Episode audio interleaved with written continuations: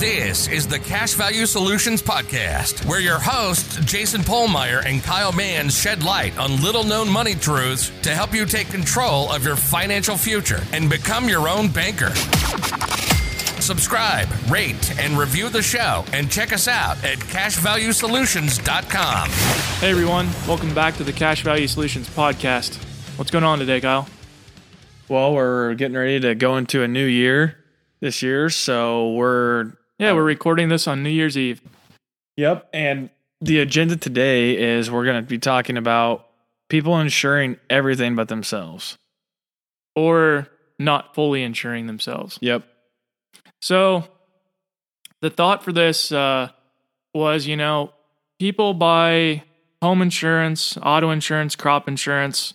Some people get umbrella policies to cover them in case um, their primary policy doesn't cover all the insurance needs. Um, we insure ourselves for health, disability, dismemberment in some cases. There is cancer policies now that people specifically buy. We even get those calls from some guy in Asia talking about an extended car warranty that we we do that too. Pet insurance. Yep, pet insurance. That's kind of a new thing that I've heard of. Yeah, it, but I guess the point is that we insure everything except for ourselves, or we don't fully insure ourselves. Yep. So, if I have a $300,000 house, Kyle, and I go to a property and casualty insurance agent, what are they going to recommend that I insure my house for? $300,000. Or maybe even a little more Maybe. for replacement uh, building costs. So, with that instance, we're fully insuring our property. Mhm. That is an asset for Maybe. us. Well, maybe. You know, Are we talking Robert Kiyosaki's theory? Uh, I I mean an asset in the sense of um, it's worth something if that we can sell. We can sell it for something. But I agree with you. It takes money out of our pocket, making it a liability in a sense as well. mm-hmm. Um, but aside from that, let's go into the let's go into a thought experiment here. Okay, so we insure a house. Um, in this example, it was three hundred thousand dollars for its full value. Now, what what are you worth, Kyle? Let's say that you make um, hundred thousand dollars a year. We're gonna make this easy math, and uh, typically with life insurance companies, you can insure yourself for about thirty times your your annual income. Mhm. So that would be a hundred thousand times thirty. That'd be three million dollars. Yep. Um, there's some other things you can do, but that's just a really simple, easy, back of the hand way to do it. So your full insurance value would be $3 million in that case. Mm-hmm. Um, life insurance, I mean. Now, do many people think they need to buy that much life insurance? No, they don't. I mean, Right. they've been told that you really don't need to because when you're buying term and you're investing the difference, that investment is going to grow at that magical 12% and it's not going to matter. Right. And in that case, we'd be buying term insurance. When do we buy term insurance? when we're least likely to die. Right. And, you know, we sell term insurance. Um, it has a place. We use it to get people fully insured. We aren't necessarily using it in the aspect of of trying to meet somebody's their full insurance needs with that term insurance though. Mm-hmm. Because we believe um, that cash should be accumulated with life insurance because of the special advantages that it gives you. Yeah, and everybody should be insured to some extent. There's not, I, I can't think of any reason why somebody shouldn't be insured because you're going to cost, if you die, there's going to be a cost to that death at some point, and you might have dependents or some sort of outstanding liabilities that will have to be covered. So, Mortgages, land debt, equipment debt, livestock debt. I mean, exactly. business debt, business loans. Um, people get loans for almost in everything in today's world. I suppose if you have enough cash to cover all of that stuff and you don't have any relatives or you don't have any cause that you are supporting, maybe then you maybe it's fine that you don't have life insurance. But if you want to leave a legacy, if you want to support some charities or something along your way out, like there is no reason to not have some life insurance. And there's no reason that if you're going to, going to have life insurance, you might as well be accumulating some capital to, while while you're doing so. And we've talked about all these different types of insurance. We don't know that our house is going to burn down. We don't know that we're ever going to get in a car wreck. We don't know that any of those things that are going to happen. There's a chance that it does. There's a chance that it doesn't. But We're protecting ourselves against future risk, risk of loss. and we don't want to collect on those policies, though. I No. mean, that, that's not what we're after. We're just protecting ourselves from risk of loss, which is what life insurance does as well. It just turns out permanent life insurance also has a cash value accumulation aspect to it that works tremendously well to build access to capital in your life. Yeah, and that's the the only thing that is certain in life is that we're going to die and probably taxes. But that that is a certainty. So we know with that permanent insurance eventually it's going to pay out. And then you have your whole life to experience and benefit from the living benefits while then passing on an even greater death benefit to loved ones, charities, whatever. Yeah, and and let's go back to this thought. Um, you mentioned earlier, um, a couple minutes ago in the podcast, about well, maybe if you have enough cash to cover any debts that you have, um, and you don't have anything you want to leave money to, you know, no dependents to take care of. Well, maybe it's okay to do that. But with these life insurance contracts, the way that they're built, you can use these things, the funds that are inside of them, the cash surrender value you can use that during your life and in in a uh, later in life scenario whether that's retirement or just you know you want some cash flow later on you have the ability to draw that cash surrender value out of these policies in turn pulling down the death benefit and you could leave a very very minimal death benefit with these things and still have all the advantages of using the cash value throughout your life Yeah, that, that's still going to build way more capital than any savings account. I mean, you're going to be you're going to be better off doing doing it with life insurance, even if you don't see the need for life insurance. We've had people who don't have children, who are not married, or who are not married, say that they can't really see the benefit because they don't have a family. Well, what about having access to more cash than you've put in, and then also being able to pass on some sort of legacy to whether it's just another family member or maybe a charity that you are very strong and supportive. Right. And that just, you know, that that statement, you know, that we've heard from people, I think that's just from in my opinion just such a limited understanding of what life insurance is. And for that, you know, that's the industry's fault. That's an agent's fault, you know, because it's all they ever talk about is the death benefit Mhm. associated with this. Um not only does it it provide that and and the risk that it protects you against from that, but there's the cash element to it. And you know, it- just works so well to use these policies in your life to to help enhance other things that you're doing that it, it just makes too much sense not to do it.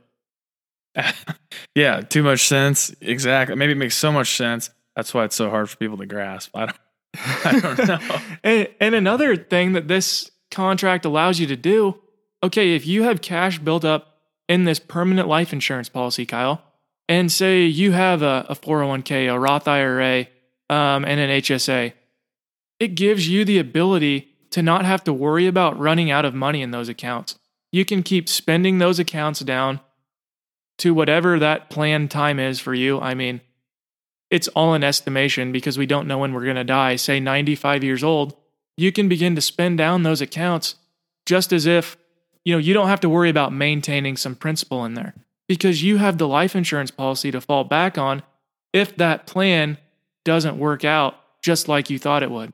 You have all that cash surrender value still at your disposal once you've exhausted those assets. Yeah, so it just, it just doesn't provide death benefit protection. There's so many other different protections that it can.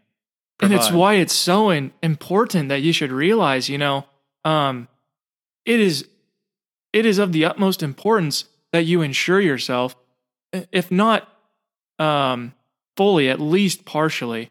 Um, At least getting and you know with whole life, a lot of times you can't fully insure yourself when you're just getting started. And maybe you shouldn't when you're just getting started because, Explain what you mean by that. well, as in you're new to this whole idea of capital accumulation through life insurance, the infinite banking concept.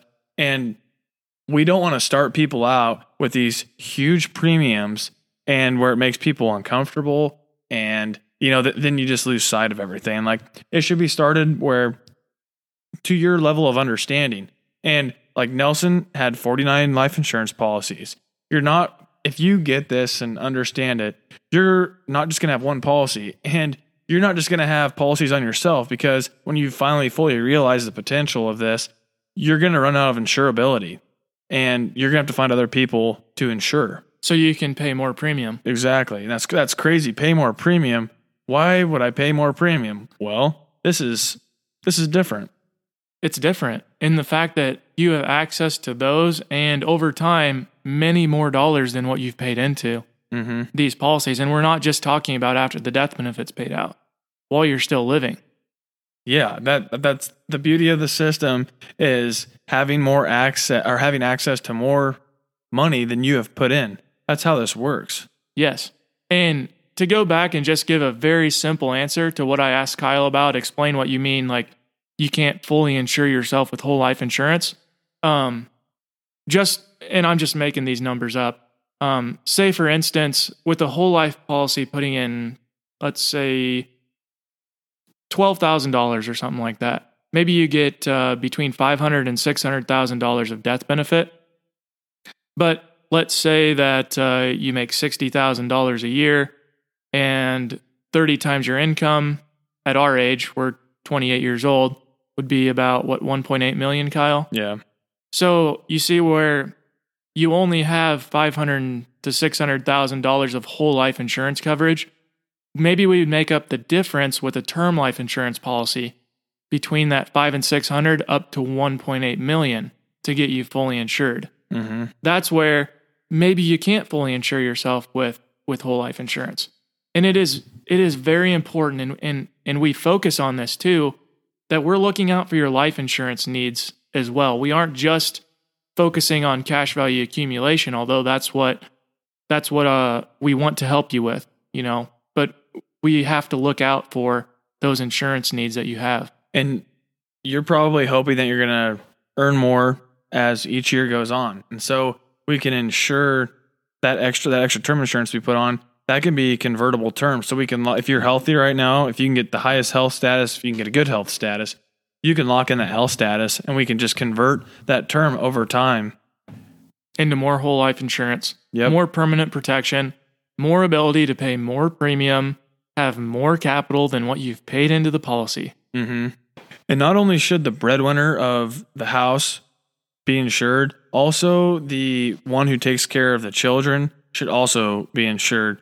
If um even if they're not making that much money or any money at all, if you're out there making all the money for the family and then your spouse that is taking care of the family dies, what are you going to do? You're going to Think have of the impact that's going to have on your life. yeah, first of all, you're not going to be okay for quite some time. We're going to have mourning and grieving time. And then who's going to take care of the kids? Who's going to take care of the family stuff? So that's going to take time away from work for you to earn income. So that is why it's very important for you to have have some insurance on them and take that into consideration. We've said this multiple times. Don't be the GoFundMe people. Right. It, it, life insurance is just so overlooked as something as well. I'll just never need that. But you know, it's it's something that you can't have unless you don't need it mm-hmm. in regards to health. And one other thing I'd like to say about it is this is a very common Dave Ramsey quote is how you won't need life insurance past, you know, age 65 because your house will be paid off, you'll be in a lower tax bracket, you'll have um your investments will be earning that 12% at whole time the whole time. So when you pass, there's no need for life insurance. Well, that's in a perfect world. That's and that's not what we live in. What if what if the year you retire, the market crashes?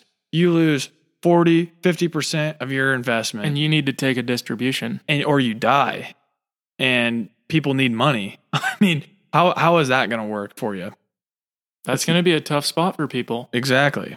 It's it's why you can't just take these um what's the word I'm looking for? these absolutes that people talk about and, and apply them to your life because that's just we don't live in a perfect world Mm-mm. and you need to you know insurance is about risk aversion um and this gives you the ability to defer that risk onto other another entity an insurance company in this case um it just it provides you with so many more options than than what a savings account can, a qualified plan can. And the fact that we don't look at this um, as something that we need or or fully insure ourselves is is a mistake in our in our eyes, Mhm. and it's something that we we need to do a better job of making people aware of. Yeah, we should we should always be suspicious of when we hear people talk in absolutes. And we're not saying that you know whole life insurance is an absolute. Whole life insurance by itself is not going to get you rich. Whole life insurance is there to build capital for you to then purchase things that you know and you have an interest in to then an- build that wealth. It's an awesome cash flow management system. Yeah, th- this is not a get rich. We've said that many times. But this is not a get rich quick product. Yeah, and and this isn't designed as somewhere that you put money into and you never take it out of. Mhm. While you can do that with it, that is not at all the message that Kyle and I are trying to to give to people. And and, and in fact, we're encouraging the, to, them to do the opposite and to use the money that they pay into these policies at some point in their life, whether that's for a business venture, um, an investment, or maybe it's just uh, um, get some more schooling for yourself, educate yourself on something. Sure. So, many, many reasons why you should be aware of the need for life insurance in your life and the things that it can also enhance um, for you financially by having it. Yeah, I, I couldn't agree more. So, that is everything I have today, Kyle. Yeah. Uh, thanks for tuning in this week, guys, and we'll be back next week. This was the Cash Value Solutions Podcast. Remember to subscribe, rate, and review the show. Check us out at cashvaluesolutions.com. And don't forget to tune in next week.